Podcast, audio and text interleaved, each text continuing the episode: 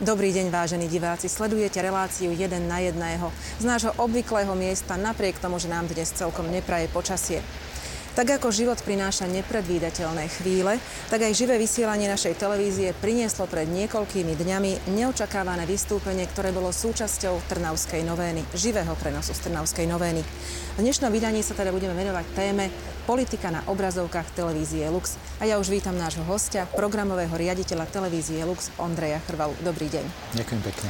Moja prvá otázka teda znie, prečo vôbec vysielame na túto tému dnešnú reláciu? Politika na obrazovkách. No vysielame práve preto, že v priamom prenose, ktorý sme vysielali z Trnavskej novény zo Svetej Omše, uh, slávnostnej, uh, sa nám stalo neočakávanie, bez toho, že by sme dopredu o tom vedeli, že na konci dostal slovo aktívny politik, uh, ktorý namiesto toho, aby pozdravil len prítomných, tak naozaj začal takú politickú reč, začal rozprávať e, určitú politickú agendu a mnohých to zaskočilo na mieste. Lenže my sme to mali v priamom vysielaní, tak e, musíme na to aj nejako reagovať. Všetci vieme, že politika sa na obrazovkách televíznych všeobecne bežne vyskytuje. Patrí táto vec aj na obrazovky televízie Lux? No na obrazovky televízii všeobecne politika patrí, samozrejme, ako inak sa ľudia majú dozvedieť, čo sa deje aj v politickom živote. Avšak televízia Lux je v tomto trochu iná. Je iná preto, lebo je to katolická televízia a je zameraná, tak by som povedal, na väčšie princípy. Áno, hovoríme aj o politike, ale hovoríme o nej na úrovni princípov. Hovoríte o princípoch. Môžeme si povedať, o ktoré princípy konkrétne ide?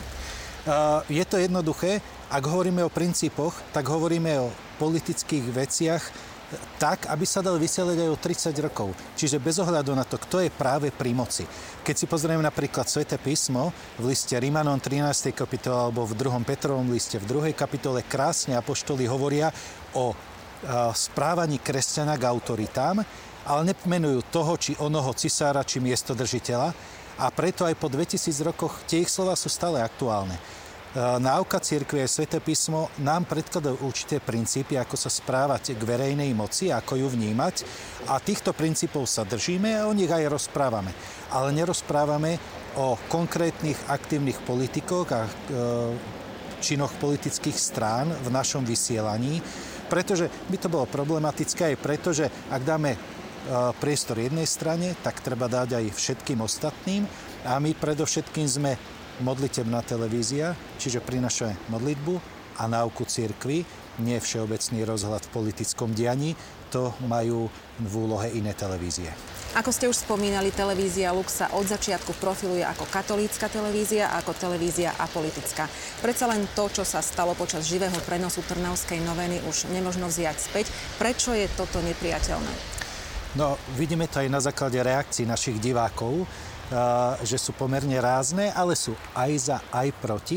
A presne o tomto je aj politika, že názory na veci verejné nás vedia rozdeľovať. Kdežto my chceme byť televízia, ktorá sa s divákmi hlavne modlí a vychováva ich vo viere a smeruje na väčšie hodnoty.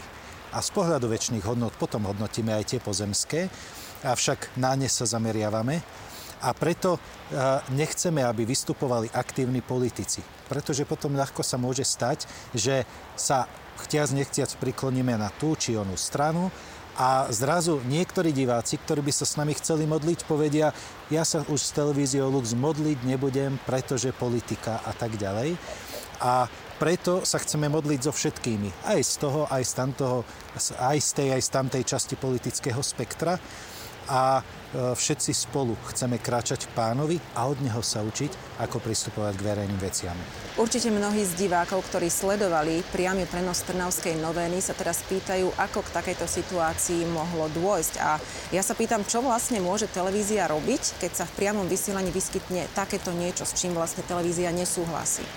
No toto je práve riziko priamého prenosu, že sa to deje naživo že tam môžu byť veci, ktoré nie sú, povedzme, explicitne dohodnuté, alebo keď aj sú dohodnuté, tak nakoniec vypália inak, než boli dohodnuté.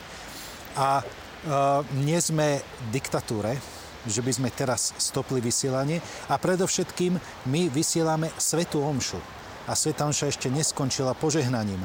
Takže nemôžeme v strede vypnúť Svetu Omšu. My sme účastní na Svetej Omši, aj keď tam vystúpi takýto prejav, ktorý do nej nepatrí. A preto ju pokračujeme ďalej vo vysielaní.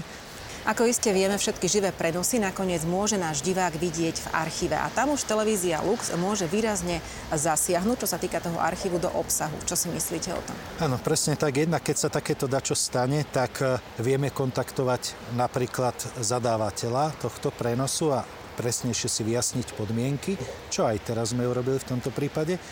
Jednak keď my to dávame do archívu, už sa to stáva našim vlastníctvom. Už je to uh, niečo, čo vieme ovplyvniť.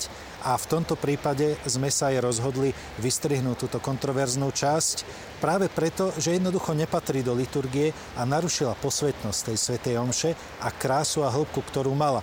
Aby sme zachovali divákom to, čo tam majú zažiť, tak práve preto tam nechávame svetú omšu s tým, čo do nej patrí a nie s tým, čo do nej nepatrí. Ja vám ďakujem, vážení diváci, za pozornosť, vám za rozhovor a dúfam, že sme dostatočne vysvetlili vzniknutú situáciu a celkovo stanovisko televízie Lux pri ďalšej časti relácie 1 na 1. Dovidenia opäť niekedy. Vypočujte si aj ďalšie zaujímavé podcasty. TV Lux nájdete na deviatich samostatných kanáloch, kde na vás čakajú relácie s pápežom Františkom, kázne, modlitby, prednášky, biblické podcasty, rozhovory, inšpiratívne epizódy na pár minút, svedectvá či podcasty určené pre deti.